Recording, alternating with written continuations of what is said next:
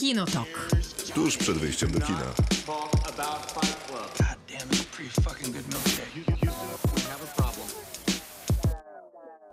Krzysztof Majewski. Miłosława Bożek. Maciej Stasierski. Ten program i podcast nazywa się Kinotok i przez dwie godziny w podcaście odrobinkę mniej rozmawiamy o filmach i serialach. W podcaście słuchamy tylko odrobinę muzyki, w radiu słuchamy tej muzyki całkiem sporo. Dzisiaj jest ten dzień, w którym będziemy rozmawiać o podsumowaniu dekady. Jest końcówka stycznia. Zastanawialiśmy się, czy robić to podsumowanie dekady, czy nie. Bo Czy je robić rok temu? czy je robić rok temu. I z perspektywy czasu okazuje się, że rok temu było lepszym pomysłem, a to dlatego, że ten ostatni rok to jest w zasadzie taki pusty. Nie wiem, czy serialowo też. Serialowo nie. Serialowo nie, jest więc tak bardzo będzie- dobrze. Więc tak będziemy się tłumaczyć, że z uwagi na to, że seriale pojawiły się dobre, to podsumowanie robimy w 2021 tłumaczenie. na samym y, początku, a to wynika z tego, że no różnie można liczyć. Niektórzy liczyli od roku do roku, Niektórzy liczą, dekadę, tak jak my teraz policzyliśmy, czyli od 11 do 20 roku. a że jest to duża przyjemność i olbrzymia tortura, bo będziemy opowiadać tylko po, o pięciu filmach każdy z nas i o pięciu serialach każdy z nas, to opowieści będą krótkie, będziemy zwracać uwagę na te seriale, które podobały się i filmy, które podobały się przede wszystkim nam, a niekoniecznie są uznane za filmy czy seriale cenne przez jakby ogół, czy to społeczeństwa, czy krytyki filmowej, czy serialowej, czy telewizyjnej, czy jakkolwiek jeszcze inaczej A patrząc. to może się jakby mm, To się nie wyklucza, tak. To prawda. W pierwszej godzinie na początek w robocie i będziemy długo mówić o poleceniach, które wy macie, które uznaliście za najlepsze filmy dekady, a tych poleceń, sugestii i seriali jest bardzo dużo. Jeszcze do godziny 23 postaramy się zmieścić z filmami. To nam się nie uda, a później w drugiej godzinie spróbujemy zmieścić się ze wszystkimi serialami. To może nam się udać, głównie dlatego, że musi. Kinotok. Film. Dzisiaj podsumowujemy dekadę, wybierając najciekawsze filmy i seriale, oczywiście naszym zdaniem i oczywiście w waszym towarzystwie, bo tych poleceń w piątek w ramach cyklu w robocie pojawiło się dużo. Ten cykl to cykl, w którym na Facebooku Kinotok Podcast pytamy o wasze ulubione typy odnośnie jakiegoś tematu. Tym razem tym tematem były wasze ulubione filmy i seriale dekady. Głosów dostaliśmy bardzo dużo, część z nich oczywiście za moment się na antenie pojawi, ale też y, część tego cyklu w robocie to moje kreatywne pytanie do moich y, współprowadzących, czyli czy uważacie tę dekadę za jedną z najważniejszych w historii kina? Nie, nie była ona jedną z najważniejszych dekad. To nie są jednak lata 80. Ja się pod tym, co mi zostało, podpisuję się jak e, przy tych wszystkich zestawieniach. Tak, to, to dla mnie też lata 80. są ważniejsze. Zwłaszcza teraz pandemia pokazała, że powroty są mile widziane, bo mieliśmy trochę więcej czasu. No kina nam zamknięto, więc e, trzeba było powrócić trochę do tej biblioteki starszej i dużo dobra jest e, sprzed tych wcześniejszych dekad. Więc e, no, jest to mocna dekada, bo było bardzo wzruszająco, zwłaszcza kiedy trzeba było ucinać głowy do tej piątki dramatycznej. Nie, nie trzeba było żadnych głów Ale, ucinać. e, nie Troszkę trzeba było. Ale, No to była, są ale, dramatyczne decyzje. ale była to dobra dekada w kinie polskim, o którym już nie będziemy teraz rozmawiać, bo rozmawialiśmy kiedyś z Michałem Oleszczykiem. Podcast jest do E, odsłuchania i- wszędzie tam, gdzie ich słuchacie. Na, ale na pewno to jest, to jest znaczące, że kino polskie się rozwinęło. Kino światowe wydaje mi się, że jednak stoi. Natomiast z drugiej strony mamy, mamy też ym, seriale, którymi ja się zajmuję, Dobrze, co prawda od dwóch lat dopiero. Zostańmy przy tych filmach jeszcze na moment, bo to jest ciekawe, co mówicie, że lata 80. były dla was y, takie ważne. Czy to jest z kolei jakieś obiektywne spojrzenie? Bo wydaje mi się, że obiektywnie to faktycznie lata 80. mają czym się pochwalić, ale z kolei w tych latach 10. filmów obejrzałem najwięcej w życiu z tej dekady. Z lat 80. na pewno znacznie mniej. I dla mnie ta dekada jest zdecydowanie najważniejszą, bo jest też moją. To z takiego punktu widzenia to oczywiście. Ja myślę bardziej z punktu widzenia samego rozwoju kina, bo kino w, No ja wiem, w, Christopher Nolan wszystkiego sam nie zrobi. Dok- Kino w XX wieku jednak bardziej się rozwijało niż w kinie, niż teraz. A to też Oczywiście dlatego, technologicznie że- się teraz Mhm. rozwija, więc, więc tutaj mamy, każ- każdy kij ma dwa końce. Ale myślę, że to będzie ciekawe, Ale ciekawe, tylko podsu- kiełbasa jeden, jak mówią, jak mówią Niemcy. ciekawe będzie to, że kino teraz się bardzo dynamicznie zmienia ze względu na to, e, wręcz e, co pokazują Oscary, że no to jest kino, które będzie bardziej zaangażowane, więcej ludzi, którzy wcześniej nie mieli głosu, czyli mniej- mniejszości, czarnych, kobiet, e, homoseksualistów, LGBT szeroko pojętych, będzie dochodzić do głosu i myślę, że ta następna dekada będzie wręcz przeciążona takimi filmami, manifestami, a ta ostatnia, którą będziemy teraz oceniać, ona jest gdzieś tak pomiędzy. Jeszcze Właściwie- widać te, jeszcze nie widać tej zmiany takiej dynamicznej. Właściwie to kobiety nie są mniejszością, tylko większością, żeby było nawet. No tak, ale jednak Brawo. e, trzeba przyznać, że są dalej mniejszością.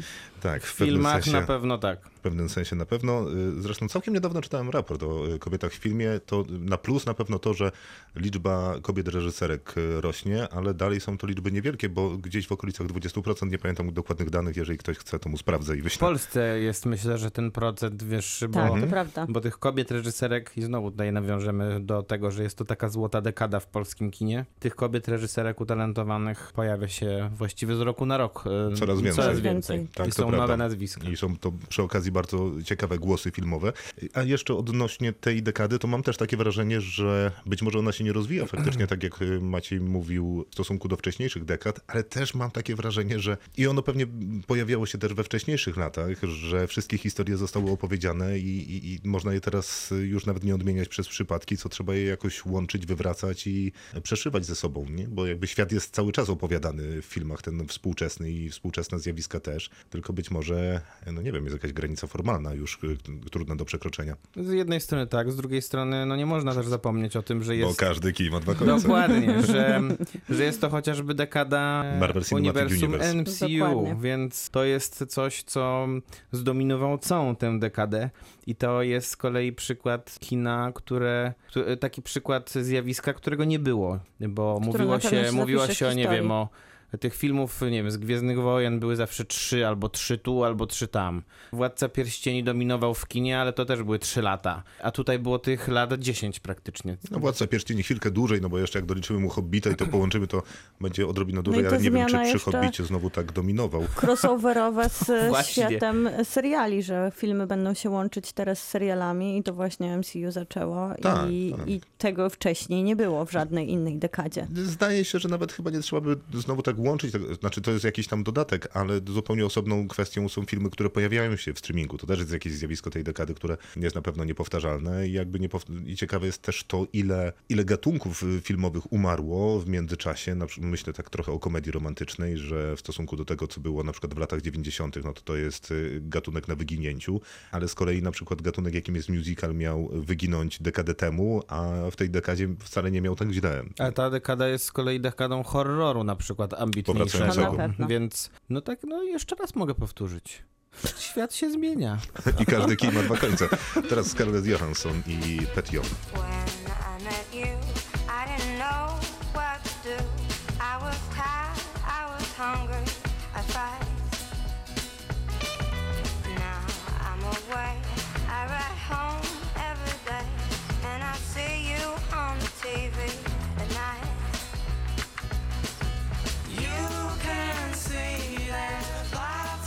To parę słów o tym, jak widzimy tę dekadę lat dziesiątych. Teraz więcej słów od Was, czyli od słuchaczy, od tych, którzy wzięli udział w tym pytaniu w ramach cyklu w robocie. Tomek mówi tak, MCU jako całość i Parasite. I to wydaje mi się, że to jest świetny głos, bo mówi o jednym fenomenie, czyli o MCU i o drugim fenomenie, czyli o kinie z Korei Południowej.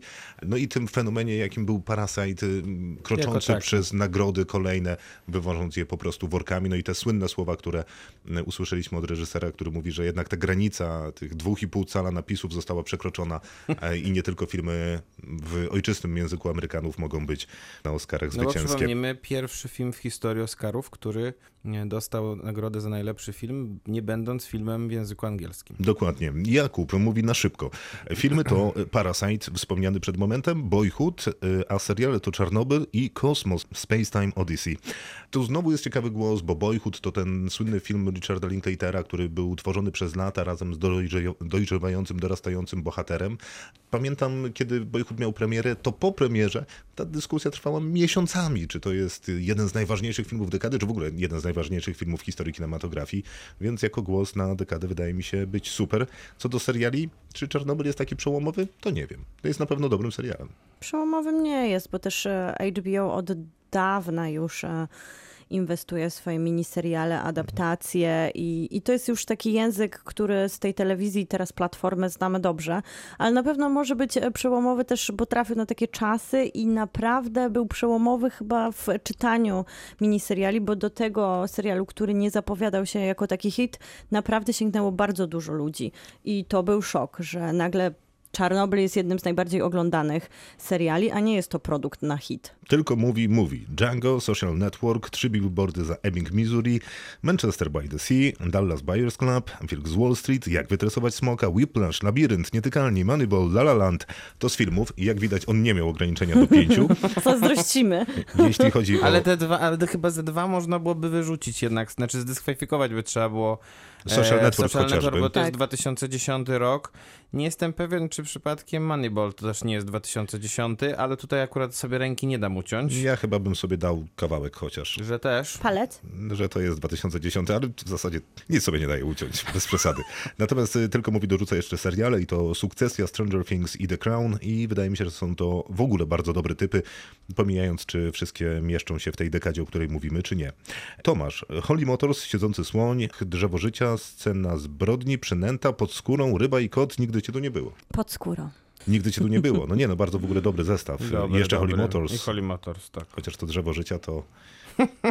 Uuu, a ja się bardzo zdziwiłam na zestawieniach dekady, na zestawieniach dekady amerykańskich. Praktycznie wszędzie jest drzewo życia, praktycznie zawsze w Zdziwiłaś pierwszej się? trójce. O nie, to nie było znowu. ogóle nie Zdziwiłam jest się zaskakujące. strasznie. To w ogóle nie jest dziwne. Dziwne jest to, że jestem pierwszy reformowany. Monika. takie dziwne. Na 10 na 10 oceniłam Krainę Lodu, Zwierzogród, Zaplątanych, Avengers Koniec Gry i Labirynt z Disneya. Nigdy nie wyrosnę, co w sumie jest dosyć zrozumiałe.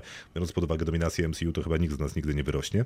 No i mamy parę edycji. Pierwszy, Och, tutaj dużo rzeczywiście teraz otworzyłem dopiero. Edit pierwszy brzmi tak. Wyróżnienie dla pozostałych filmów Marvel Universe, Godzilli, Jurassic World, Strażników Marzeń, Służących, Gigantów ze Stali, Treserów Smoków, Meridy, Moany, Koko, Wielkiej oraz... Wielkiej szóstki. A tak, Wielkiej Szóstki, sorry. Oraz w głowie się nie mieści. Naprzód Toy Story, Pacific Rim. Seriale najwyżej oceniam na 9 na 10, a są to mm, Hell on Wheels, Piraci. Y, Nie wiem, czy po latach się z tym zgadzam, ale jest jak jest, no to co zrobić. I jeszcze jeden edit. Seriale muszę zmienić, bo są to, uwaga, kacze opowieści, zaplątani serial, gra o tron, garnitury, tacy jesteśmy, Fleabag oraz wielka tym razem, nie już szóstka. To faktycznie animacji tutaj nie brakuje, ale gdzie jest Inside Out? No jest, w głowie się nie mieści, halo. To górze. jest polski tytuł. Bardzo dobrze, przepraszam. Brawo. brawo, brawo dla mnie przede wszystkim. Głośne oklaski. Yy, No bardzo dobry zestaw, bo też taki yy, widać, że bardzo osobisty. Ale szeroki.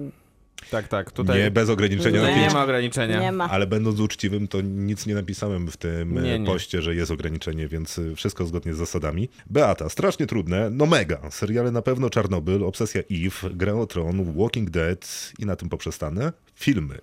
Serie Marvela z małymi wyjątkami, które pominę. Sicario, Joker, Interstellar, Incepcja, Trzy billboardy za Ebbing, Missouri, Wołyń, Green Book, Mad Max na Drodze Gniewu, Był sobie pies, Nietykalni, Bogowie ulicy, Labirynt. Dobra, za trudne to. W sensie nie, że za To jest, trudne... to jest tytuł też. Nie, że za trudne do przeczytania, ani nie jest to tytuł, to po prostu Beata, która się poddała. I to są Jakoś... jakoś... się poddała, że pokazała nam dużo też tytułów, więc nie wiem, czy się tak poddała do końca. No też mam takie Ale wrażenie, że sugeruję, że mogła jeszcze. walka była dosyć uczciwa. Nie, tak. Ale to też jest taki y, dosyć charakterystyczny zestaw, bo to są firmy, filmy albo Oscarowe, albo hity bot, Tak. box office'u, które Tak. po prostu duże zarobiły, ale inna sprawa jest taka, że one wszystkie są no wszystko to jest dobre kino. Dobre. Można dyskutować oczywiście, czy Joker jest taki świetny, ale no generalnie jest to dobre kino. Albo czy nietykalni. No to nie będziemy dyskutować. nie mam na to siły. E, Michał, po weekendowym rwaniu włosów z głowy podczas analizowania, co mi się najbardziej podobało, to, co wyszło. Filmy zagraniczne. Mad Max na drodze gniewu. Trzy billboardy. Boyhood, faworyta. Filmy polskie. Ostatnia rodzina, Boże Ciało, Wieże Jasny Dzień. Animacje. Coco, Spider-Man Uniwersum, Zgubiłem swoje ciało. Marvel, Zimowy Żołnierz, Thor Ragnarok, Avengers Wojna bez granic. Seriale. Nowy albo Młody Papież, Gra o Tron, Euforia, Ślepnąc od świateł. Odkrycia, Ari Aster, Jagoda Schultz, Jordan Peele. No i bardzo ładnie. Nie no, świetna lista w We- ogóle. Weekend naprawdę Najlepsze się jest to, przysłużył. że Marvel tak jest sobie- osobną kategorią. No, No, a, a dziwisz trochę się? to Nie, rozumiem. nie dziwię się. Więc gdybym mógł mieć takie kategorie, to myślę, że miałbym dosyć podobnie. Tak? A miałbyś też um, Ariego Astera? Jako odkrycie? No jako odkrycie mógłbym Powiedz mieć. ładnie, powiedz ładnie. Mm, Midsommar! A, tak, dziękujemy. Wojtek, ja filmy. miała, ja lubię ten film. Interstellar, y, Django, Zaginiona dziewczyna, seriale, Peaky Blinders, Utopia, Czarnobyl, Ricky i Morty, piekielnie trudne zadanie, tak przy okazji dodaje Wojtek. Ale filmy i seriale wybrał dobre, chociaż nie, nie Dobre. lubię tej Utopii. Tej starej? Nie, bo to chyba ta nowa. A, bo to nowa, bo stara by się chyba nie zmieściła w tych Nie, to widełkach. nie, na pewno nie, bo który to gdzieś, nie, to był początek mi- milenium. E, Paulina, właśnie mi uświadomiliście, że pół ostatniej dekady spędziłam w świecie sci-fi czy science fiction, pisząc o nim licencjat i magisterkę, więc z tego świata dwa typy, Ex Machina i Dark. Ex Machina zupełnie mnie oszołomiła, szukałam akurat filmów o sztucznej inteligencji, a tutaj taka perełka. Science fiction inteligentne, intymne, bez zbędnego naukowego bełkotu, co niestety ciągle się twórcom science fiction zdarza i do tego uwodząca i czarująca nas z ekranu Alicia Vikander. Dark w całości, choć wiem, że sporo osób zawiódł trzeci sezon. Ja ciągle trwałam w zachwycie. Tutaj z kolei rozmach fabularny, ale też strona wizualna. Nareszcie też utwór o podróżach w czasie między równoległymi światami, który pułapki i paradoksów czasowych wykorzystuje świadomie, a nie niechcący daje się w nie złapać. A o złamanym dualizmie trzeciego sezonu myślę, że odkąd skończyłam go oglądać. Ja myślę, że Paulina powinna zastąpić mnie jako tutaj e, trzecią osobę w podcaście po takim czymś, bo to je, jednak się nie dało lepiej chyba opisać tych dwóch filmów i serialu jednego. Znaczy jednego filmu, jednego serialu. Wiesz co, ja mam co tydzień takie wrażenie, że Że ktoś mógłby mnie zastąpić. Dziękuję ci bardzo. Nie, że w zasadzie wszyscy jesteśmy do zwolnienia i spokojnie Prawda. mogliśmy, moglibyśmy trójkę Absolutnie tak. Wybrać, która by to robiła lepiej. Nie wiem, czy będziemy kontynuować ten cykl, te, takie wnioski. Katarzyna mówi tak, wybór jest zdecydowanie za duży, ale pierwsze, co przyszło mi na myśl, to La La Land, Little Woman, Kapitan Fantastic, dla mnie odkrycie, Incepcja, Whiplash, Mustang, Łotr pierwszy, mm, Pokój, a seriali to Mandalorian i Dark. No bardzo mnie cieszy ten Kapitan Fantastic jednak. To jest Oczywiście. świetna rola Viggo Mortensena, w ogóle wspaniały, ciepły i trochę gorzki film. I edukacyjny. I niech ktoś powie takie Sundance. No, takie Sundance. Ale ten Ale Mustang takie dobre. też jest dobry. Tak, to bardzo prawda. dobry. Też naprawdę. bardzo, tak od razu Tak, mówię. a później te Mustangi biegły nawet w kolejnym filmie reżyserki, czyli w Proximie. Dokładnie. Tak jest. Tak, dobrze, że biegły. E, Dominika Tam na koniec... był problem, ale Był, był, no, był to pewien problem. Dominika pisze, że w, w sumie ostatnio wskoczył Possessor i Vivarium, poza tym Call Me By Your Name. Musimy porozmawiać o Kevinie, no i jako miłośniczka gatunku dokładam jeszcze Czarownicę, Hereditary i Mandy. Czyli No i super. Ari Aster znowu. Czyli Ari Aster. Wiadomo. Niestety Hereditary czyta się Hereditary, trudno a i nie można się nabijać. Midsommar, Ale tak? dziedzictwo mógłbyś powiedzieć po prostu jako wytryk. Dokładnie. Nie, no bo oryginal, y, tytuł oryginalny tłumaczony to jest Hereditary. Hereditary dziedzictwo. Dokładnie. Tak jest, brawo. Czyli dwa razy to samo, dobrze. Mogę powiedzieć jeszcze na Zawsze po można- francusku. Zawsze można liczyć na polskich dystrybutorów. Zawsze, ale czasami też przecież wychodzą y, świetnie z tłumaczeń najróżniejszych. I co miałem jeszcze dodać? Aha, że jest Call Me By Your Name. To powinno ciebie, Maciej, cieszyć. Cieszy mnie oczywiście. Ale, a nie, no nie będę cię już o nic pytał. Znaczy zapytam cię, ale zaraz. No i jest, musimy porozmawiać o Kevinie. Zapomniałem o tym filmie. Ja bardzo lubię a ten wspaniały film. I To chyba nie taki wspaniały, skoro o nim zapomniałeś. Ja mam trochę taką tezę, że jednak filmy jakoś tam zapamiętujesz te, które... Też z kolei nie wiem, czy tej, z tej dekady to jest film też do końca. Tutaj miałbym też problem. Natomiast chyba najlepsza rola Tildy Swinton ostatnich lat. I aż trudno mi sobie... No i tam się też objawia... em, 2011 Ezra Miller, się. tak? Się nazywa ten Ezra człowiek? Miller. I on rzeczywiście tam też em, pokazuje, że nawet z Tildą Swinton na najwyższy, w najwyższej formie da się rywalizować na ekranie, więc tym większy dla niego propsy też. Wystarczy mieć łuk, tak? A, a, a film tej Tak, reżyserki głównie w sumie w innym zestawieniu też się znalazł, bo Tak, nigdy tu nie Ramsey, było tak, tak. przecież. Mhm. To jej najnowszy film. Który Więc- zresztą też bardzo, tak. bardzo, Bardzo lubię. dobry. Dokładnie. Mhm. You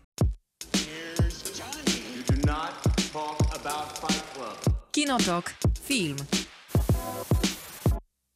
Miłka nie mogła się doczekać tych piątek i tego podsumowania dekady, dlatego będzie zaczynać ze swoim miejscem piątym. No właśnie żałuję, że to nie jest pierwsze. No, bo jest piątek. Musiałam ponarzekać sobie trochę. No to jest to miejsce, na którym sobie pozwoliłam na egzekwo, bo wydaje mi się, że to był jedyny ratunek po... No jedyny ratunek z tego, że nie jest to dziesiątka, a jednak piątka. Więc na piątym miejscu mam tamte dni, tamte noce egzekwo z życiem Adeli. Są, są to naprawdę moja jedna z takich ulubionych filmów, nie tylko jakby tutaj łączy je tematyka, bo rozmawialiśmy kiedyś, mieliśmy program, można znaleźć oczywiście w naszych podcastach, gdzie wybieraliśmy top 3, tak, filmów o tematyce LGBT i tam właśnie te dwa filmy się znalazły. Jeszcze wspaniały też z tej dekady film, jak on się nazywa? O dwóch kobietach i obrazie. Portret kobiety w ogniu. Portret kobiety w ogniu. A no to jeszcze możemy przecież dorzucić. Ale to była moja top e, trójka, w sensie jak z Grabarim rozmawialiśmy. A, w ten sposób. Wtedy tak. I cudowne dwa filmy, z, z czego tak naprawdę Guadagnino. Guadagnino, dziękuję. Masz W dwa, tym roku masz dwa jeszcze... trudne na- nazwiska, bo później będzie Abdelatif. A jego to nie mam z nim problemu, wiesz? Nie?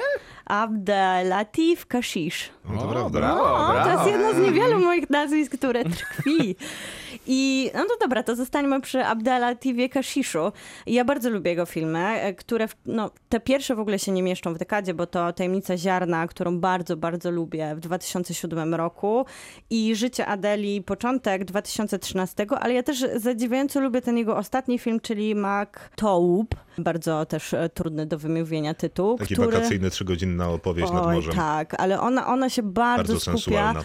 właśnie na seksualności, na fizyczności, na ciele, podobnie jak życie, ale może być i seksualna. życie Adeli, ale jednak w życiu Adeli oglądamy epicką wręcz opowieść o miłości dwóch kobiet, ale tak naprawdę o miłości, o człowieczeństwie w tej miłości, o tym jak miłość bywa trudna. I to była chyba Złota Palma w Cannes, tak? Tak. Była. I tutaj ten język e, opowiadania, poza tym, że pokazuje dużo takich intymnych sytuacji, jest bardzo cielesny. I podobnie w tamte dni, w tamte noce, ale tutaj jednak język jest bardzo zmysłowy do opowiadania tej historii. Dużo bardziej delikatniejszy, dużo bardziej taki, jak sobie wyobrażamy czasem leżąc właśnie w wakacyjnym powietrzu, w takim rozgrzanym powietrzu, jak sobie wyobrażamy miał pierwszą pieniądze, miłość. to tak by wyglądała moja pierwsza miłość. Więc oba te filmy niesamowicie na mnie tak sensorycznie działają, są zmysłowe, są przepiękne, są fizyczne i są prawdziwe dla mnie. W No sensie bardzo oddają mi pierwszą miłość, a w ogóle miłość samą w sobie. Maciej, masz pewnie jakieś pier- piąte miejsce. Pierwsze Mam pewnie nawet też. dwa. E, I też to są zupełnie różne od siebie filmy, bo z jednej strony to jest nomen omen miłość Michaela Haneke. Ach, mam... Nie mam. Nie, mam. Mam szerokie liście. W szerokiej też mam. Myślę, że jeden z najbardziej bolesnych filmów dotyczący z jednej strony właśnie radzenia sobie ze chorobą i śmiercią najbliższej osoby, z drugiej strony właśnie pokazujący tę miłość e, taką e, najbardziej chyba daną, bo do grobowej deski to jest naprawdę jeden z bardziej porażających dla mnie seansów. Pamiętam jak oglądałem ten film na Nowych Horyzontach i bardzo mi się ręce trzęsły, jak wyszedłem z niego. A z drugiej strony Mad Max na drodze gniewu, więc naprawdę dwa różne zupełnie filmy od siebie. Ja chciałbym, Macie, żebyś układał w kinie jakimś takie zestawienia wieczorne, taki double bill.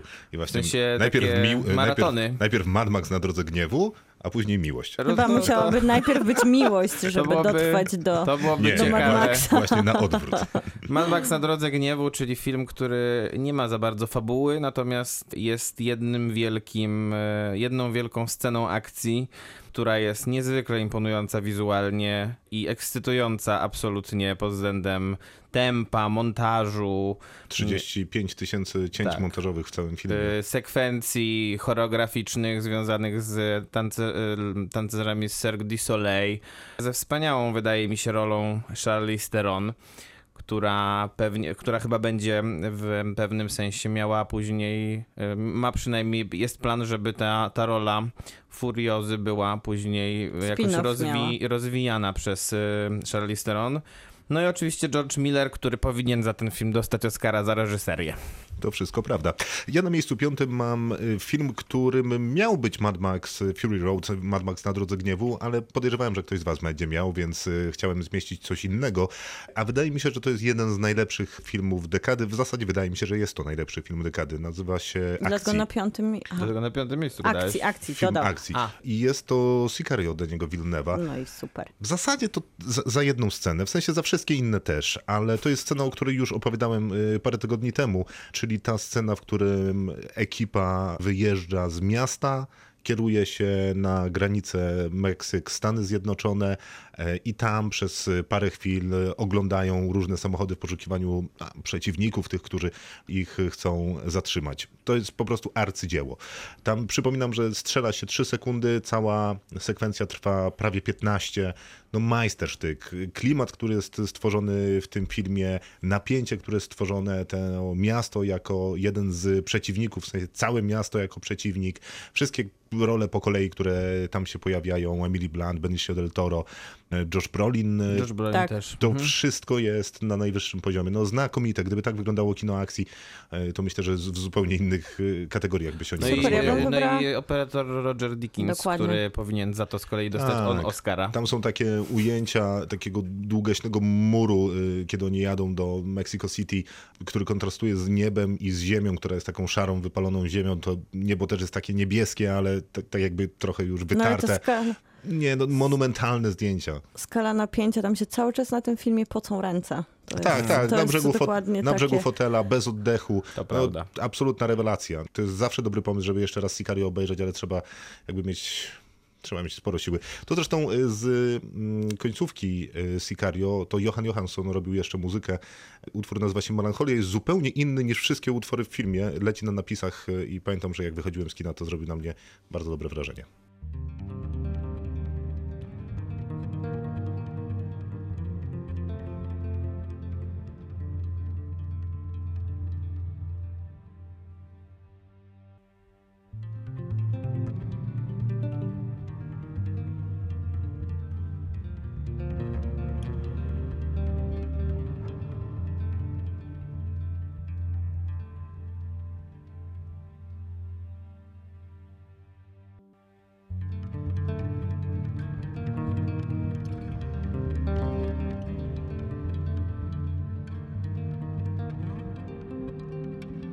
Przypominam, że utwór nazywa się Melancholia, więc melancholijny nastrój po nim jest jak najbardziej wskazany.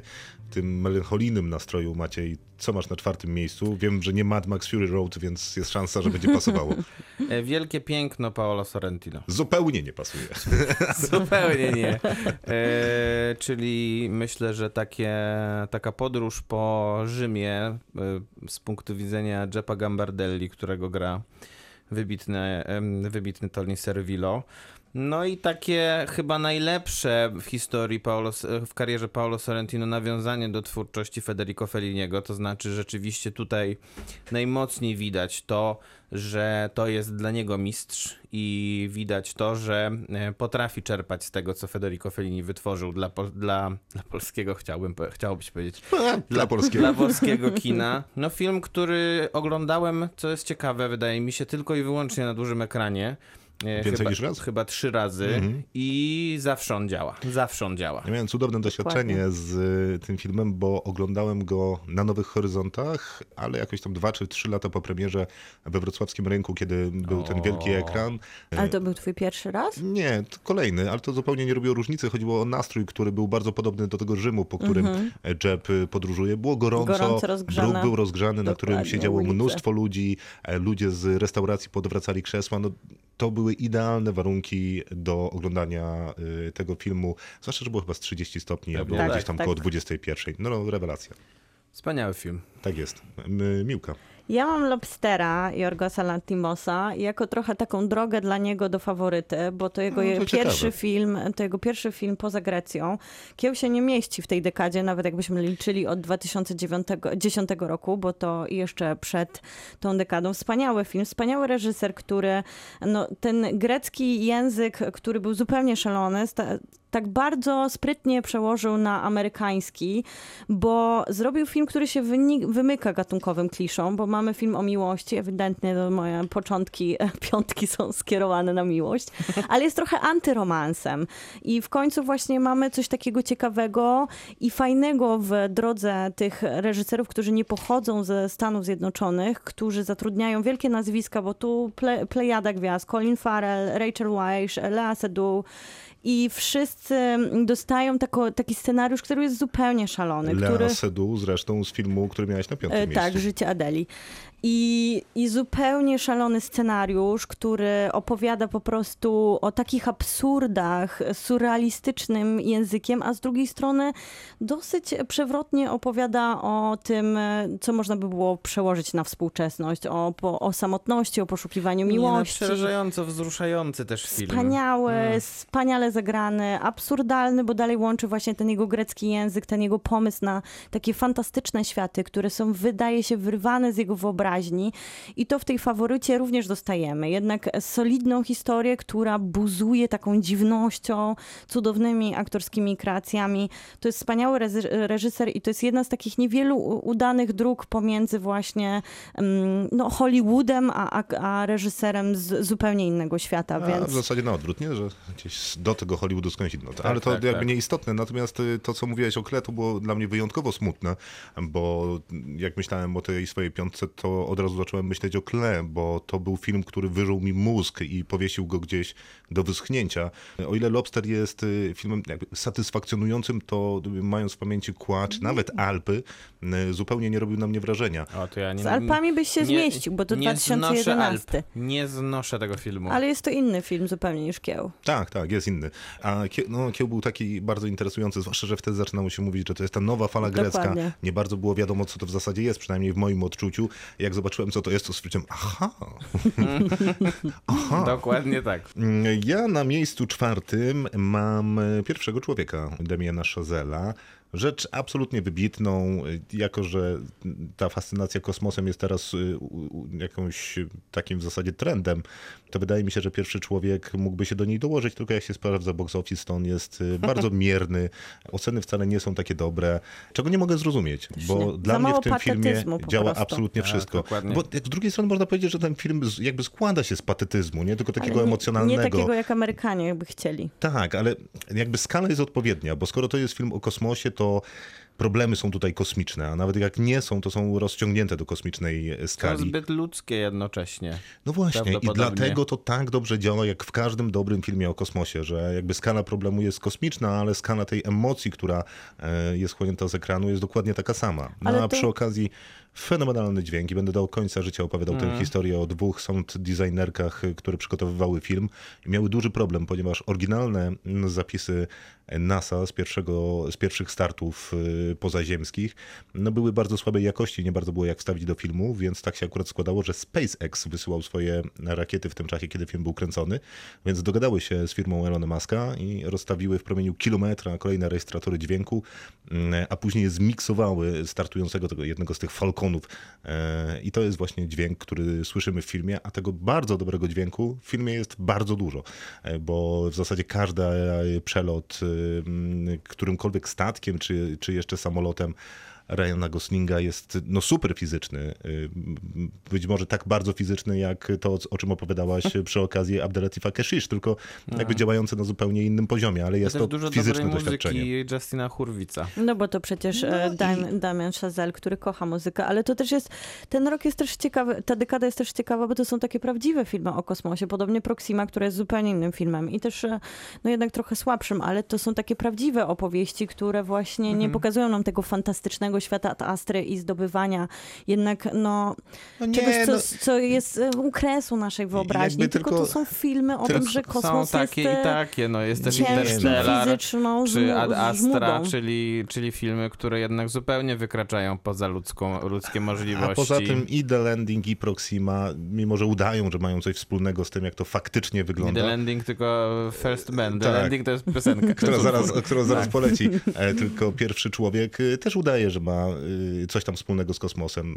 Bo Jak się za, No na są szczęście serie Proxima filmów. nie udaje, bo nie wylatuje Po nigdzie w pierwsze, kosmos. jakby- jakby kończąc, kończąc tę To dyskusję... w ogóle udaje, że jest w Jest kosmosie, teraz. jest o Ziemi. I kończąc tę dyskusję, ja jednak jestem zdania i nikt mnie do tego nie przeko- od, te- od tego zdania nie, odci- nie, od, nie odciągnął Dobrze, że do, do, tego czasu, że e, no nikt nie powiedział o tym, że Ryan Gosling wylądował na, na, na, na Księżycu, a to jest prawda. A, no tak, to oczywiście, po obejrzeniu tego filmu. Jest to duże przekłamanie na temat Oczywiście. pierwszego człowieka na Ja nie, Księżycu. nie rozumiem dlaczego, bo nie wiem, te plotkarskie jakieś e, gazety o tym nie pisały. Tak, jest to dziwne. No, y, faktycznie pierwszy człowiek na Księżycu, Ryan Gosling.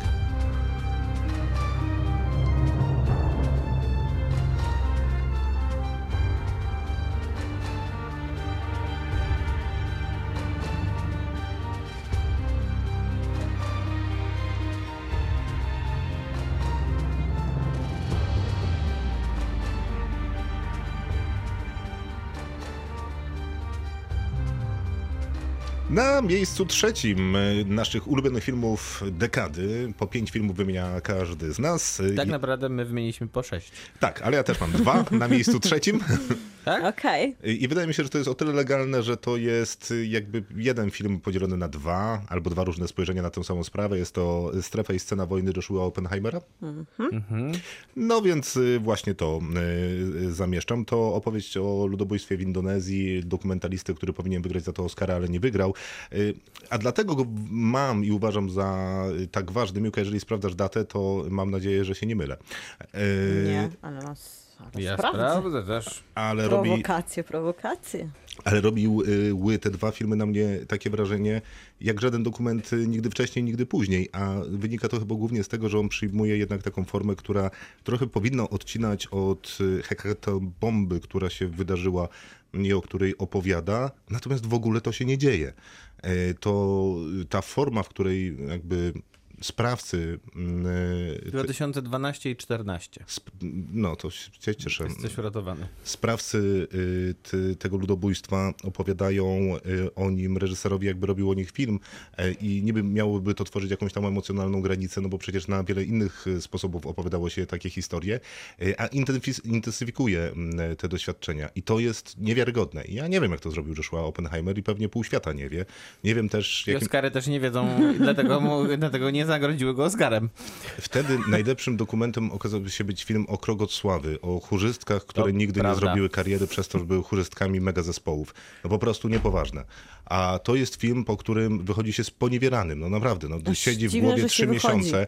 Tak, dziwne, że się wychodzi e, i trudno o nim za, y, y, zapomnieć. Y, nie wiem, który jest lepszy, a który jest gorszy, gorszy bo są dwa.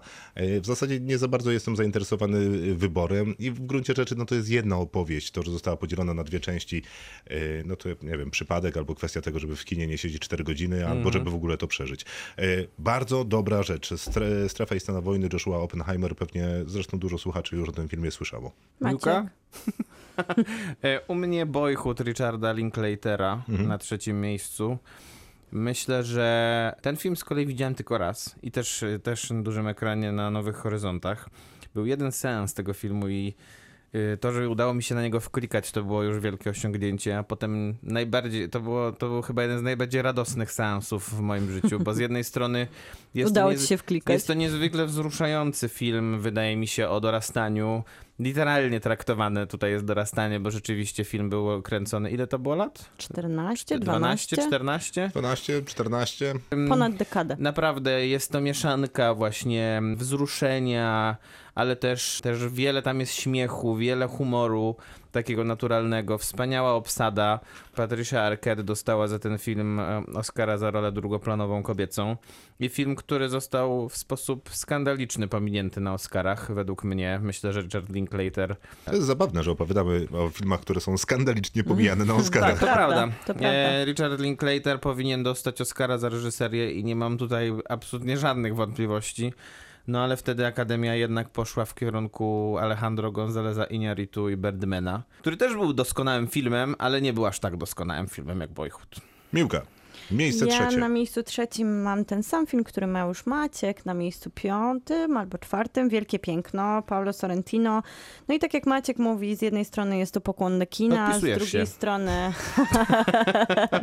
z drugiej strony jest, jest, to, jest to wspaniała, majestatyczna podróż przez Rzym, ale jest to też bardzo zabawna, taka barokowa satyra, która wyśmiewa w sumie sam świat Paulo Sorrentino, który do tej śmietanki towarzyskiej Rzymu zapewne należy. Bohemy. Ale Mhm. szydzi z niej wspaniale, w taki błyskotliwy sposób.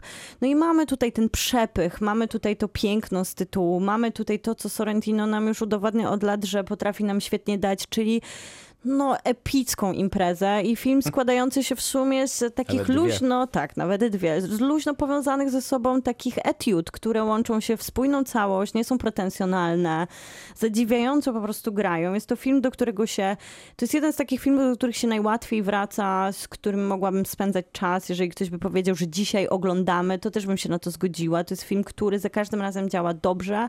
Jest to, no jest to kino takie, które zapisze się, w ogóle Paulo Sorrentino zaczął tym filmem swoją taką wielką drogę przez kino i serial, jak dzisiaj pewnie też zostanie o tym wspomniane, bardzo autorskie, bardzo jego. No i kocham ten przepych, kocham ten, ten, tą po prostu taką popisówę, e, którą nam zaserwował i która się po prostu idealnie udała.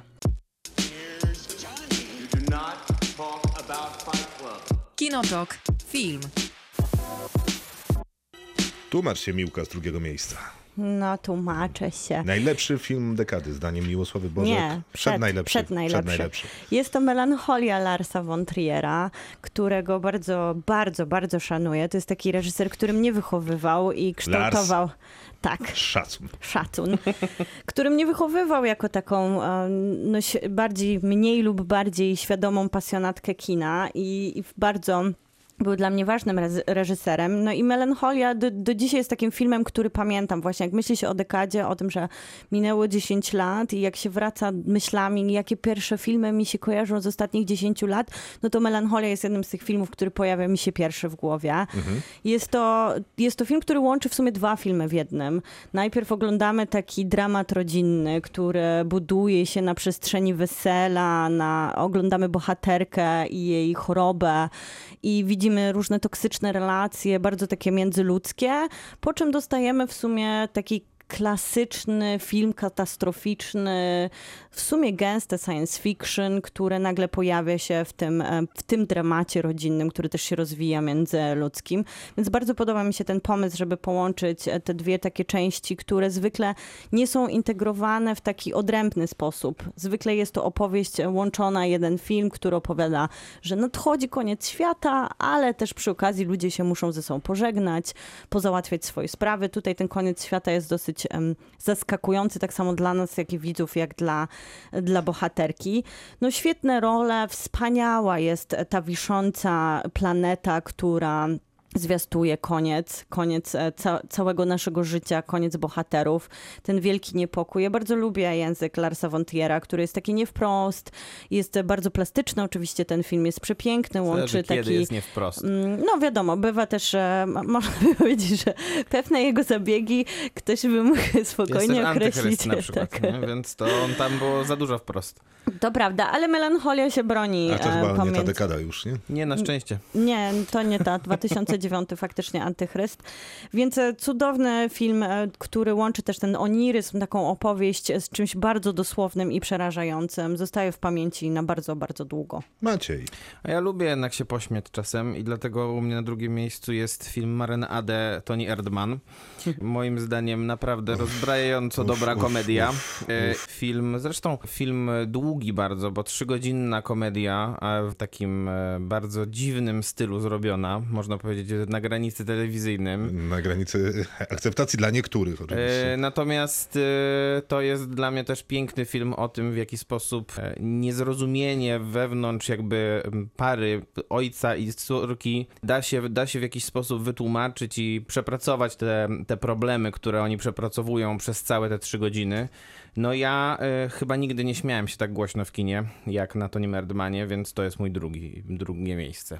Pięć nagród y, europejskich nagród filmowych. Zresztą I też nie dostał Peter Oscara za najlepszy film nieanglojęzyczny. Szymon Niszek był tutaj we Wrocławiu na rozdaniu europejskich Była nagród Sandra filmowych. Hüller też. 2016 rok, niedaleko od nas, Narodowe Forum Muzyki. Dokładnie. 10 minut y, drogi, więc chyba wszystko się gadza pod tym względem i też faktycznie niemiecki kandydat do Oscara, Tak którego... jest. A co wtedy wygrało? Wygrał klient Asgara Faradiego. A, I nie rozmawiajmy o tym.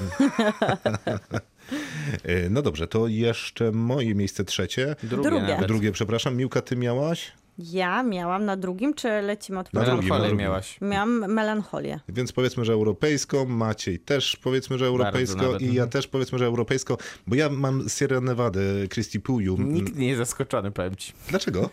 Ja byłem pewien, że będziesz miał Sierra Nevada, bo jak ten, ja, bo ty z kolei bardzo lubisz ten film. Z tych samych Nowych Horyzontów, z tego Tak. samego Cannes, w którym, podczas którego obydwa te filmy, zarówno Sierra Nevada, jak i Tony Erdman wyjechały bez żadnych nagród i wszyscy byli w tym, za, tym chyba zaskoczeni mocno. No, ja też uwielbiam Sierra Ja Nevada. też uwielbiam. No to jest Wspaniały e, film. super udany film i długością nawet dorównuje to niemu Erdmanowi, bo Dokładnie taka sama chyba też w gruncie rzeczy trzygodzinny film opowiadający no też dosyć prostą historię, bo jesteśmy na świętach e, tylko, że w Rumunii i te święta do złudzenia przypominają te polskie święta Bożego Narodzenia.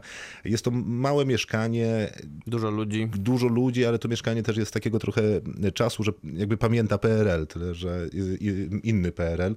I wygląda, jakby konstrukcja ta wewnątrzrodzinna i wewnątrz mieszkania jest taka sama. Zresztą ta kamera się ciśnie gdzieś tam między tymi ludźmi i czasami zaglądając do jednego pokoju, czasami do drugiego.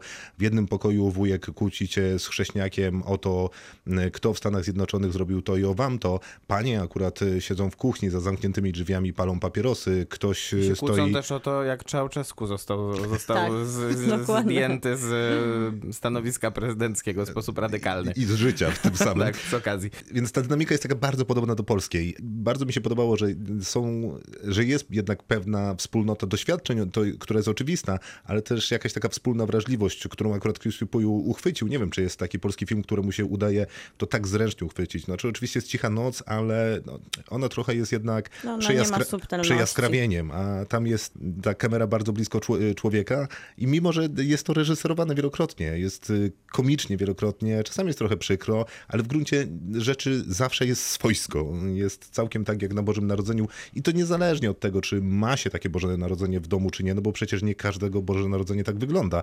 Pewien konsensus co do tego, jak, jakie są święta y, te właśnie w Polsce. No i okazuje się, że w Rumunii są bardzo podobne. No, absolutnie fantastyczny film, zresztą chyba rok po obejrzeniu, czy niespełna rok po obejrzeniu, byłem w Rumunii, chodziłem po y, miastach i nie tylko zresztą. E, Sierra Nevada była obkle- y, miasta były obklejone Sierra Nevadą. Po prostu wszędzie były plakaty, e, każde w kinie, zamiast tak jak teraz jest po 40 plakatów Avengersów, to było po 40 plakatów Sierra Nevady, co No to- było absolutnie super rzeczą. To jest to zjawisko, o którym mówiliśmy w kontekście Lobstera. Tam była nowa fala grecka, tutaj mamy takie nowe kino rumuńskie, Tak. bo z jednej strony jest Christy Puju, jest Korneju Parumboju i Christian jest też Mungiu. Christian Mungiu, który nie nakręcił chyba najbardziej taki wstrząsający film o aborcji 3-4 miesiące, 3 tygodnie, 2 dni, który dostał zresztą Złotą Palmę w Cannes wtedy. Tak było, no ale generalnie jak miałbym się podpisywać pod tą nową falą rumuńskiego kina, to, to nie, to niekoniecznie, ale Nie. Sierra Nevada na dwie ręce. Kinotok. Film. Czas na miejsce pierwsze, na miejsca pierwsze, bo mamy trzy miejsca pierwsze, najlepsze filmy dekady naszym zdaniem. Przed momentem mówiliśmy o wcześniejszych wszystkich czterech miejscach, nie, nie obawiajcie się, w podcaście będzie można cofnąć w razie, gdyby ktoś był zainteresowany wcześniejszymi miejscami. Miejsce pierwsze, Maciej. Tamte dni, tamte noce. O nie! Wow, co za szok! Co za zaskoczenie. Y, y, Na antenie Radia Ram y, opowiadamy o filmach po 22 w poniedziałek, chyba już z 10 miesięcy, więcej może nawet. I co? I o No i tamtych wiedzieliśmy. dniach, tamtych nocach rozmawiamy co jakiś czas. Tak mniej więcej, tak Co tydzień. trzech lat. Jest to z najważniejszych dla mnie filmów w życiu, naprawdę. Jego z kolei oglądałem kilkanaście razy chyba już i, i nigdy mi się chyba nie znudzi. Ta Oko, nam, historia... się- nam się znudzą twoje No, opowieści. doskonale, właśnie o na, to chodzi. na moje 30 urodziny dostałem od tego człowieka książkę, tamte dni, tamte noce. była. Tak, jakbym, Tak. tak jakbym kiedykolwiek go o to prosił. No, Tak było. mówiłem, no. czy ja mówiłem kiedyś Maciej, Ale chciałbym książka dostać... fatalna. Fatalna, no. Fatalna, ale, ale film w, wybitny. Bo, no to co Miłka mówiła, no myślę, że nie ma co się rozwodzić dłużej. Ja, wszyscy wiedzą, jakie jest moje zdanie na temat tego filmu. Wszyscy słuchacze tego podcastu, wszyscy czytelnicy Watching Closely wiedzą, że kocham ten film po prostu. Wzruszające to bardzo. Krzysztof, kto? Ja, ty czy ty? Y, Możesz ty... To ja mam mistrza Paula Thomasa Andersona. Jest to dla mnie taki przełomowy jego film. Bardzo, to jest w ogóle, co, co cieka- ciekawe w mojej piątce, to jest jedyny amerykański reżyser. Cała moja pi- piątka się poza nim składała z europejskich Proszę zwrócić reżyserów. uwagę, jaka jestem subtelna i Nie, to jest wysublimowana. ciekawe, to, to jest ciekawe. To amerykańskie Nie chciała, kino. no, sz- szkoda, że nie mam Sierra Nevady, bo ty mi przypomniałeś o tym filmie. Ale tak, bardzo lubię ten film, dlatego że mi się wydaje, że on dla Paula Thomasa Andersona otwiera trochę nowy język, bo wcześniej Boogie Nights, Lewy sierp, sercowy, czy aż poleje się krew, no i Magnolia, którą też e, myślę, że jest lubiana, a dla mnie ten powrót do Magnolii był trochę boleśniejszy. Ale Mistrz jest takim e, nowym językiem, ponieważ mm, po pierwsze była wielka obietnica, że to będzie film o scjentologach, luźno oparty na biografii i tutaj od razu polecam wspaniałą książkę wydaną przez Czarne Wyzwolenie Scjentologa, Hollywood i Pułapki Wiary. To jest świetny kontekst dla tego filmu, ale trochę tutaj Anderson zagrał na nosie i okazało się, że Mistrz nie jest do końca tym, co widzowie oczekiwali, że będzie, bo ta biografia w tle jest naprawdę luźna i te elementy historyczne pojawiają się tak raczej, żeby opowiedzieć własną A historię. nie, ja bym powiedział, że wręcz biografia R- Rona Hubbarda, który, jest, tak. e, który jest twórcą religii scjentologicznej, to można było powiedzieć wręcz, że ona jest wyśmiana tam. Bo, Troszkę tak, Bo jest- to, w jaki sposób jest, jak, w jaki sposób jest stworzony i zagrana postać przez świętej pamięci już niestety Filipa Simura Hoffmana, no to to jest żaden lider religijny tak naprawdę, tylko to jest taki, to jest taki strasznie, e, strasznie żałosny i słaby i mały człowiek. Zawsze warto zaznaczyć, że skoro to była rola Filipa Seymoura Hoffmana, to była wy- wybitna. Tak, i, wybitna tutaj też wspaniała rola też Joaquina właśnie Phoenixa. ten duet, który gra Co, się, na co jest. Niemalże nudne. Wspaniały duet, który gra na ekranie w tej klasycznej zagadce i problematycznej kwestii mistrza i ucznia. No ale właśnie tutaj e, Anderson, Anderson pokazuje, że jako perfekcjonista, taki filmowy i cała ta jego forma pozostaje taka, jaka była, gra na nosie i daje coś innego i dokładnie to później robi z wadą ukrytą, no bo z Pinczonem się nie da inaczej, ale Nić Widmo jest też takim filmem, który zwo- zwodzi widza, zwodzi, aż w pewnym momencie po prostu go totalnie zaskakuje. Więc ten jego język filmowy, który on tworzył przez lata i któremu jest wierny, bo on jest takim bardzo konsekwentnym reżyserem, wydaje mi się, że w Mistrzu się tak ustrukturyzował. Jest to film trudny, dziwny, taki buzujący i wspaniały. Ja do niego wracam e, średnio co parę lat i odkrywam w nim coś zupełnie nowego.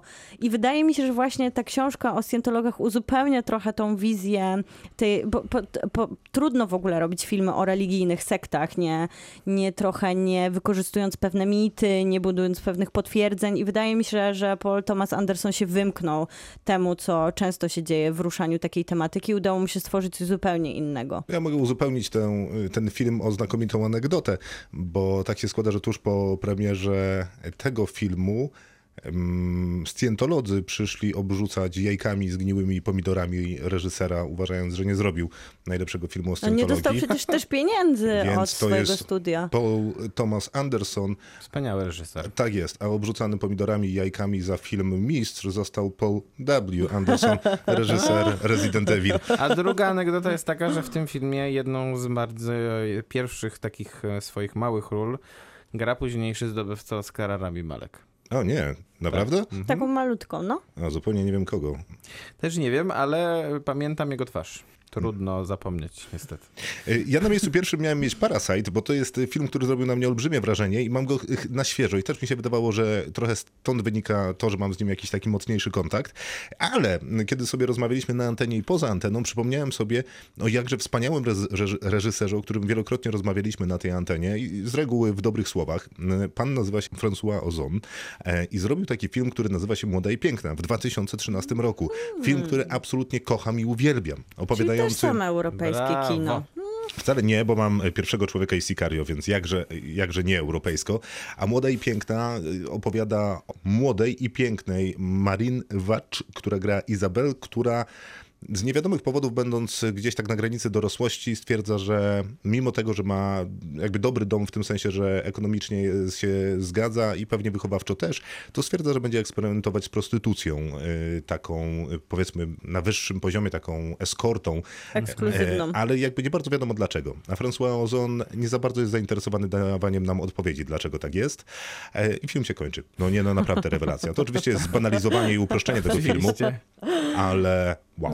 François Ozon taki jest człowiek, który nie daje łatwych odpowiedzi. Nie. Absolutnie nie nie, daje ła- łatwych odpowiedzi. Ironista, dowcipniś to i przy okazji jeszcze erudyta. To co, może Bardzo powtórzymy nasze filmy, co? Zdecydowanie. E, U mnie Sicario na piątym, pierwszy człowiek na czwartym, na trzecim strefa i scena wojny, na drugim Sierra Nevada, a na pierwszym Młoda i Piękna. Piąte egzekwo miłości Mad Max na drodze gniewu, czwarte Wielkie Piękno, trzeci Boyhood, drugi Tony Erdman, pierwsze Tamte dni, tamte noce. To u mnie na piątym tamte dni, tamte noce, egzekwo z życiem Adeli, Lobster na czwartym, na trzecim Wielkie Piękno, Melancholia na drugim i na pierwszym Mistrz. Kinotok. Serial. To Miłka, zaczynaj.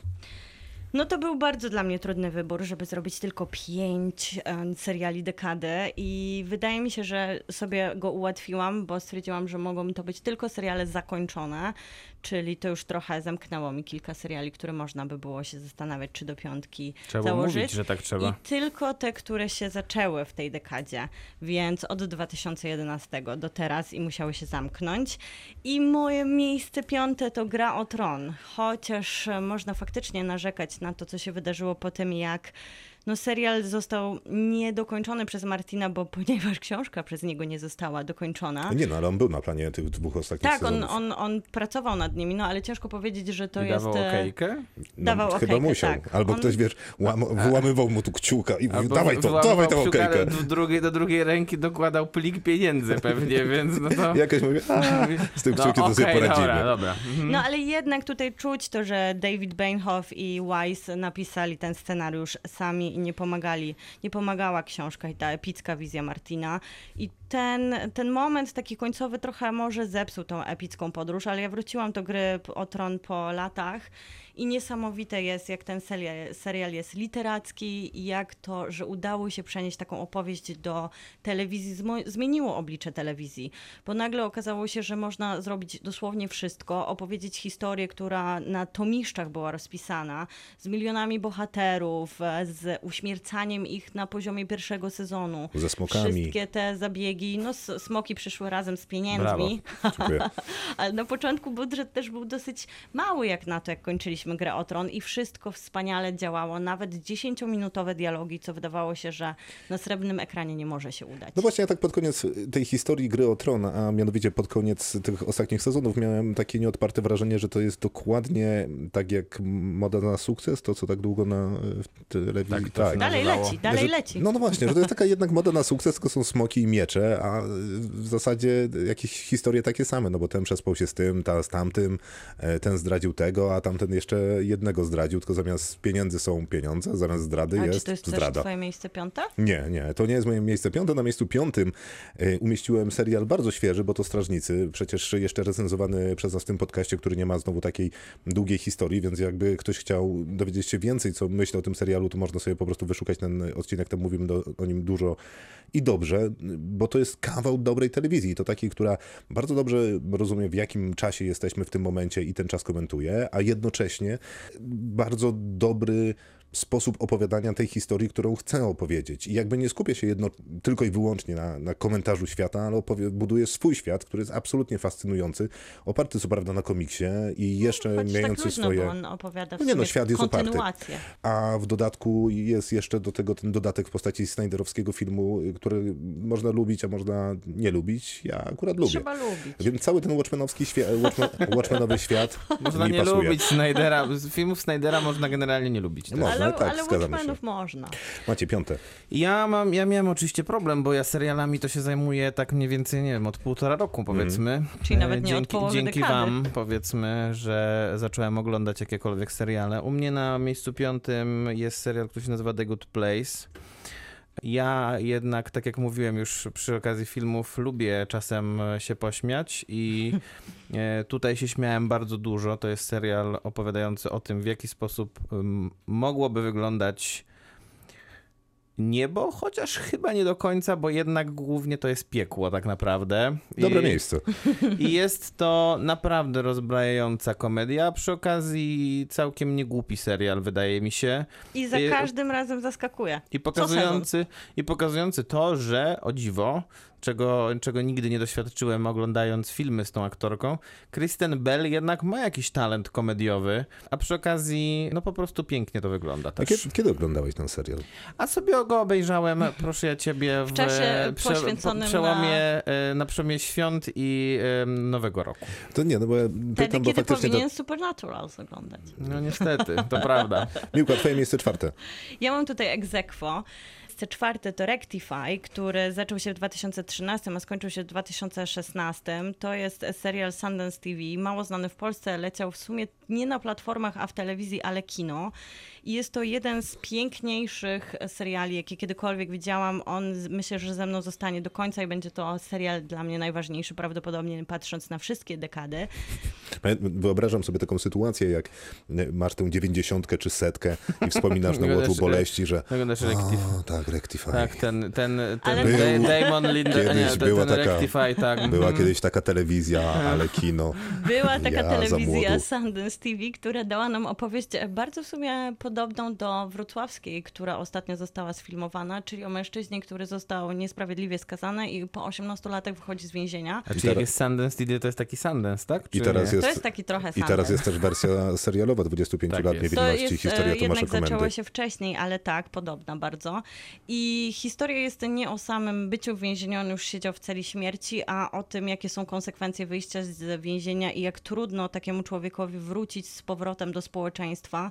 O konsekwencjach naszych decyzji, a tak naprawdę strasznie jest to historia o dobru i złu, o tym, kim jest człowiek. Jest niesamowicie wzruszająca, mądra, piękna i mocna. Jest to jedno z takich naprawdę piękniejszych poetyckich przeżyć, które wydarzyły się w telewizji, a Exequo z DOA, czyli Brit, Brit Meiling i Zal Batmanji, mój ulubiony serial science fiction, który jest kolaboracją ludzi, którzy od dawna robią takie małe, niszowe science fiction kino i postanowili, a po prostu Netflix dał im zielone światło na to, żeby zrobić szaloną opowieść o opowiadaniu historii, która jest, przekracza wszystkie granice telewizji, jest zupełnie uwodząco, czasami niepoważna, dziwna, elektryzująca i pokazuje, że właśnie można, można po prostu mieć pomysł, być twórcą zupełnie niezależnym i współcześnie znaleźć miejsce dla siebie do opowiadania, bo to jest historia o opowiadaniu historii. Jakieś czwarte? Ty masz jakieś? Ja mam jakieś. Jakie masz? Chciałbyś wiedzieć? Tak. Ja mam czarne lustro, ale z naciskiem na te y, sezony dwa pierwsze, które były robione jeszcze przez Brytyjczyków, a nie te Netflixowe, bo te Netflixowe nadal są dobre i wydaje mi się, że fajnie Netflix eksperymentuje z tym serialem, bo zrobił przecież tego Bandersnatcha, czyli rzecz, y, która mi się marzyła, jak byłem młodym człowiekiem i czytałem książki Labirynty i wydaje mi się, że mimo wszystkich wad tego filmu bardziej, bo to w sumie film, a nie serial, dużo też było. to jednak tam się broni. W sensie ciekawy jest to pomysł, fajne doświadczenie, dużo się o tym mówiło. Jak nad tym jeszcze trochę popracują, to być może wyjdzie z coś interesującego. Ale z drugiej strony San Junipero to jest Mhm. naprawdę No taki, tak, ale taki odcinek, który no myślę, że jest lepszy od wielu filmów. Tak, tak, no i tak się y, Czarnemu Lustru zdarzało. Ja do dzisiaj chyba najbardziej lubię ten pierwszy, pierwszy Mhm. odcinek, który jest taki najmniej science fiction, tylko jest w zasadzie jakimś takim political fiction, ale z kolei bardzo interesującym, bo sam pomysł i zamysł był y, bardzo interesujący i wydaje mi się, że te dwa przymiotniki najlepiej określały dwa pierwsze sezony robione przez Brytyjczyków, bo tam y, te pomysły były najciekawsze i wydaje mi się, że takie najbardziej realne i przez to ten serial miał taki dobry oddźwięk dźwięk, bo był niepokojąco realny. I Później- bliski, no. Taki bliska przyszłość, także może się Tak. to wszystkie nasze lęki technologiczne. No właśnie nie tylko technologiczne, bo ten pierwszy sezon to tam nie potrzebował jakiejś nadzwyczajnej technologii, żeby dokonać tego, znaczy odcinek, żeby dokonać tego, czego chciał dokonać ten terrorysta. E, A jednocześnie przypominam, że polscy youtuberzy zrobili też swoją wersję Czarnego Lustra. Tam chyba jest pięć odcinków od różnych youtuberów i muszę powiedzieć, że w porównaniu do niektórych odcinków, niektórych sezonów tych dalszych, to naprawdę wychodzą obronną ręką. Jest to niewątpliwie zjawisko, które obiegło cały świat, no i też jakiś znak czasów, że e, tak eksperymentujemy z tą przyszłością bliską, bo jakoś chyba bardzo jest nam bliska i bardzo się o nią niepokoimy. Ja mam na czwartym miejscu to, co Krzysztof miał na piątym, czyli Watchmenów. A, E, nice.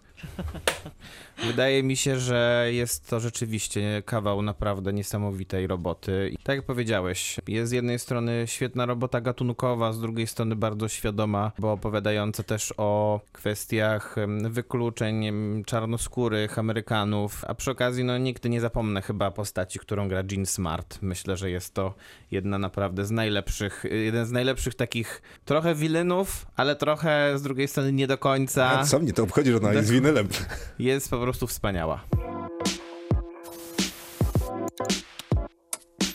Kinotok. Serial. Serial. O serialach e, rozmawiamy najlepszych e, tej dekady. Rozmawialiśmy już o filmach, czas na seriale. Dwa pierwsze miejsca za nami, a każdy z nas wymienia pięć. E, Maciej, co masz na miejscu trzecim? Je, Jezu. O, otworzyłem, dobra. E, Raz, dwa, trzy. Na miejscu trzecim mam serial, który niestety trwa, więc nie zgadza się z zasadą, którą Miłka zaproponowała. Którą wymyśliła na bieżąco. Serial więc- się, Która mi ułatwiła serial się nazywa Sukcesja. Tak gęstej rzeczy to naprawdę dawno nie widziałem w życiu i to, to jest z kolei serial, który aktualnie trochę nadrabiam, więc już prawie kończę to, coś, to co zostało zrobione i wydaje Aha, czyli mi się, kończysz że drugi sezon. kończę i drugi sezon i myślę, że naprawdę Już oczekujesz trzeciego. I już oczekuję trzeciego, który ma wyjść w, ty, w październiku. Dla mnie to jest takie połączenie trochę historii. Nie wiem, rodziny Murdochów, którzy zajmują się, którzy, którzy są właścicielami Fox News, z tym, w, jak, w jaki sposób porozumiewają się ze sobą dzieci Donalda Trumpa, i wszystko tu się po prostu zgadza. No nie, niby tak, ale wydaje mi się, że on jest jeszcze ciekawszy w drugim sezonie, bo to faktycznie opowieść o magnatach takich e, prasowych, którzy skupiają w jednym ręku bardzo dużo tytułów prasowych, ale w drugim Całe sezonie... możliwe zło ludzkie. Tak, ale Nie ma tam dobrych ludzi, to tak, prawda. tak, tak, to prawda, ale w drugim sezonie dostajemy trochę ten taki efekt Jana Komasy, który pojawia się w Bożym Ciele czy w Hejterze, czyli pojawiają się ci jakby z drugiej strony, czyli e, właściciele Timesa, ro, rodzina równie bogata i równie zdegenerowana, tylko po prostu w inny A sposób. przy okazji jeszcze trochę polityki, więc e, Oczywiście. dla mnie idealne połączenie. Serial, który po prostu odstręcza od ekranu obrzydliwością O, przy- postaci, które prawda. napisał. E, Mam jedną anegdotę z tego serialu. Bardzo jest to ciekawe i bardzo logiczne jednocześnie, bo serial opowiada o bardzo bogatych ludziach, więc mieli konsultantkę do spraw Dokładnie. bogactwa. O, no to wreszcie się coś zgadza, bo, bo to jest właśnie duży problem, wydaje mi się, bo jak ludzie Tak, no. myślą, że piszą o bogactwie i nie wiem, kręcą sceny, nie wiem, na jachtach i to wcale tak nie Moda na wygląda sukces. wcale. To Tak. nie jest 365 dni. Nie jest. Na pewno nie. Sukcesja jest, e, wysta- wystarczy na to, żeby naprawdę obrzydzić nam sen Oj, to o prawda. pieniądzach. E, Phoebe Waller-Bridge to, są, to Super. jest moje trzecie miejsce i trzy słowa, które powinny powiedzieć wszystko o tej dekadzie. Jeżeli ktoś zrobił serial komediowy przez ostatnie 10 lat, to jest właśnie ona. Absolutnie fenomenalna rzecz. Nie bardzo wiem, który sezon wybierać, czy pierwszy, czy drugi. Niech wybrzmi ten tytuł najpierw, bo nie powiedziałeś. A, tak, oczywiście. To jest Fleabag, czyli e, chyba nowoczesna Współczesna dziewczyna. dziewczyna. Współczesna. Tak. Współczesna dziewczyna w polskiej Mhm. wersji bodajże TVN-u, bo on go jako pierwszy pokazywał w Polsce. Opowiada o współczesnej dziewczynie w Londynie, która ma traumę i kawiarnię, y, której motywem są chomiki. Ma dużo problemów w życiu, ale rozwiązuje je z bardzo dużym uśmiechem, ale też z jakąś taką nutką melancholii. No cudowne połączenie do tego y, bardzo interesujący Londyn, w którym kawa i kanapka zawsze jest za droga. Bardzo mi było przykro, że mi się Fleabag nie zmieścił, bo jest to najbardziej błyskotliwe, wspaniałe, Wiesz, zabawne. wiesz jak możesz się pocieszyć. Silny. No, że ty go Wyrzuć, masz na piątce. wyrzuć jeden z, Nie, z ja się tytułów. Pocieszam tym, że ty go masz na piątce. Ja Okej. na trzecim miejscu mam Detektywa, który zaczął się w 2014 Sezon i drugi. skończył się w 2019. Sezon drugi jest karą. Trochę traktuję jednak to jako całość, no ale oczywiście jest to sezon pierwszy i Nick Pizzolato z duetem Matthew McConaughey i Woody Harrelson i wspaniały jest to sezon, do którego można wracać. Naprawdę wydaje mi się, że będzie można wracać latami i on się zupełnie nie zestarzeje. Zawsze wtedy myślę o anegdocie, że Matthew McConaughey tą książkę, którą nosi jego bohater ze sobą, w której on zapisuje swoje myśli i refleksje, faktycznie stworzył na potrzeby swojego bohatera, rozrysował ją, rozpisał, ona powstała, a później nosił ją faktycznie na ekranie. To się nazywa którą- metoda, to jest tak. aktorstwo. Dokła- Wspaniałe, tak. wspaniały, mroczny, gęsty serial, który wydaje mi się jednym z takich ważniejszych seriali dekady, jeżeli chodzi o kryminalne seriale. No i faktycznie ten drugi sezon nie był dla Nika Pizzolato tym, żeby mógł podnieść poprzeczkę, którą sam sobie postawił Ale za to było pierwszym. dużo ujęć y, z lotu ptaka na autostrady. Drony były, tak, ale trzeci sezon myślę, że poradził sobie trochę, żeby przywołać sentyment do pierwszego i całkiem nieźle, nieźle odświeżył formułę, no ale naprawdę pierwszy sezon Detektywa to jest wielkie kryminalne wydarzenie dla telewizji. A drugie miejsce Maćka, czy jest wielkim wydarzeniem telewizji, czy jest to Supernatural? Nie, to jest Czarnobyl i... Bardzo się ucieszą nasi słuchacze. Tak, dokładnie. Zwłaszcza to, ten jeden z początku, Tomasz chyba. Nie, to był Jakub. Jakub. Zresztą prywatnie mój kolega, przepraszam. Musiałem to powiedzieć. A, to dlatego, dlatego pamiętasz. Czarnobyl. e, Zapłacił ci. Rzeczywiście, to jak już powiedziałem, jak, jak powiedziałem o sukcesji, że coś jest gęste, to tutaj jest gęste tak w literalnym sensie, bo rzeczywiście... Od promieniowania radioaktywnego. Dokładnie, a przy okazji od, od emocji, które, które są stworzone pomiędzy aktorami, bo dla mnie to jest serial, poza tym, że z niesamowicie budowanym napięciem, miniserial, bo to jest chyba sześć odcinków, Tak. z tego co pamiętam, y, to rzeczywiście ta trójka aktorów, którzy tam występują, Jared Harris, Emily Watson i, i Stellan Skarsgård robią tutaj aktorską robotę takim, taką, którą, którą chciałoby się oglądać w filmach często, bo e, naprawdę potrafią wycisnąć z postaci prawdziwych ludzkie emocje i przy okazji, co jest najważniejsze i wydaje mi się jest jednym z najlepszych pomysłów tego serialu, to to, że nie każe im się mówić z rosyjskim akcentem, tylko mogą mówić ze sw- po swojemu, po angielsku i dzięki temu nie myślą bardziej, myślą bardziej o tym, jak, jak stworzyć kreację, a nie jak e, udawać, e, że mówią jak Borys Jelcyn. Mimo, że próbowano tego, Tak. tej sztuczki, reżyser Ale potem stwierdził, że... zrezygnowano. od że razu. za mało autentycznie. No dobra, ja mam test dla y, tych ludzi, którzy uważają się za fanów Czarnobyla. Y, y, Maciej, O jak nie. działa elektrownia atomowa? Nie, nie, nie tego ci No nie jak jestem to? No przecież wszyscy Ale wiedzą o Borys Czarnobylu, jak działa. też nie był w stanie powiedzieć. To była akurat prawda. Co masz, Krzysztof, na drugim miejscu? Ja na drugim miejscu mam serial, który nazywa się Detektyw, który ty masz na trzecim miejscu, przy czym ja mam zaznaczone wyraźnie i ostatecznie, że jest to sezon pierwszy, bo drugiego no nie znoszę. Nie ma tak wielkiego zawodu w drugim sezonie, jakim jest drugi sezon Detektywa. Trzeci faktycznie jest przyzwoity, tylko... tylko No nie ma już tego Ma czegoś. zupełnie wątpliwą końcówkę, bo bardzo dłu- długo buduje ci atmosferę przez te, nie pamiętam ile tam jest odcinków, chyba 8 i, i na końcu jest tak, naprawdę?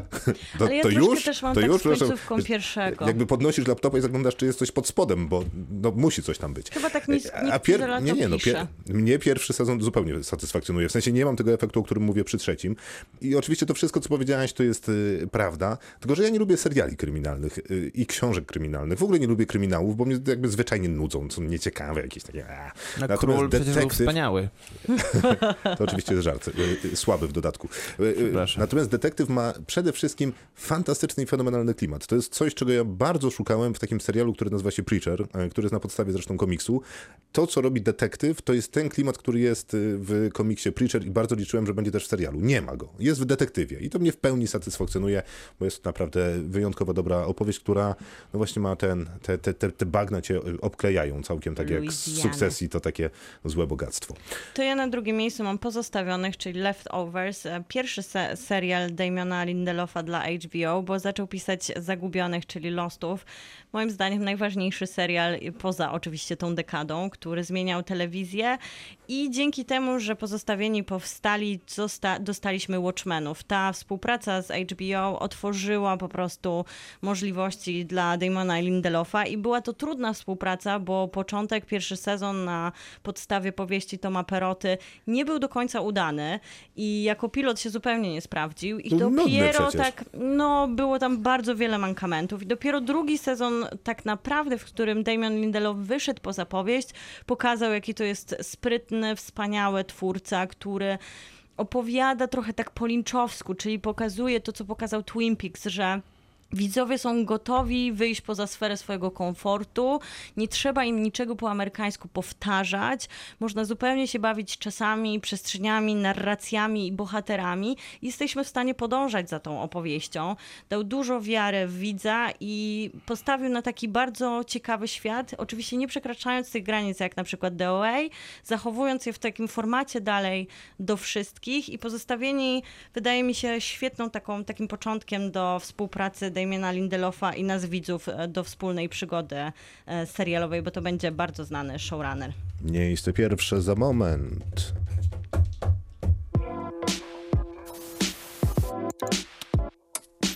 Kinotok. Serial. No to oczekiwane miejsce pierwsze. No to chwal się.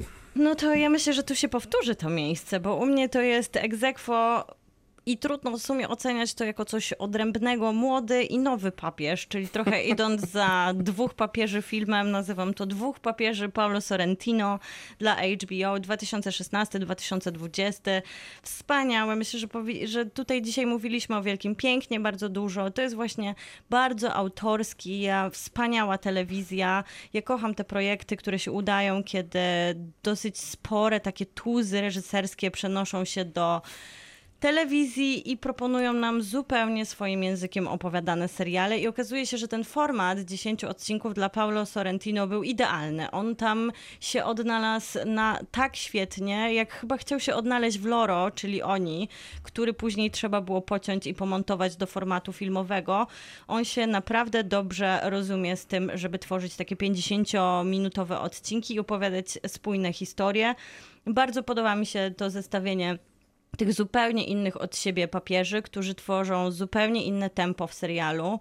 I jak młody papież dał nam takiego trochę antychrysta i wspaniały Joe Law tutaj zabłysnął jako aktor, który dostał faktycznie sporo miejsca, no to ten y, Droga Środka i John Malkowicz idealnie zrównoważył tą wcześniejszą opowieść, żeby dać taką kulminację y, wspólnego spotkania. Cudowne, pełne przepychu i też takiego ciekawego spojrzenia na Watykan, Ty, widowisko. Dodasz coś? Bo też masz pewnie pe- młodego papieża na pierwszym miejscu. Nie mam młodego papieża, bo dla mnie nie ma żadnego problemu w oddzieleniu tych dwóch produkcji, czego pierwszego sezonu i drugiego. Mam nowego papieża. Y, Głównie też dlatego, że wierzę w tego nowego papieża, czyli Rozumiem. Sir Brenoxa, który mówi o tym, że droga jest jedna i to jest droga środka. I tam jest taka bardzo dobra przemowa w ostatnim y, odcinku na Anioł Pański, kiedy przemawia na placu Świętego Piotra. I to jest y, przemowa, którą chciałbym kiedyś usłyszeć, tak nie wiem, gdzieś w telewizji, w transmisji na żywo. I tak, to mógłby być John Malkowicz, który by wygłaszał tę przemowę i byłoby naprawdę dobrze, zakładając, że byłaby w tym samym miejscu. I to faktycznie jest duże dzieło i, i, i faktycznie Paolo Sorrentino jest takim e, e, artystą, który znakomicie odnalazł się w tym serialu, bo Loro nie, nie jestem w stanie oceniać, bo widziałem tylko pierwszą No część, właśnie. mimo że ta druga była do obejrzenia w Polsce, no bo jest tam zarówno wielkie piękno i myślę, że tam jest trochę tej myśli z Loro i nawet trochę tej duszy z wszystkich odlotów Cheyena, bo taki był chyba ty tytuł This Must Tak. Be The Place w Polsce. Taki był tytuł. I więc wydaje się, co dziwne, że dla reżysera filmowego jego takim reżyserskim spełnieniem póki co okazał się być serial.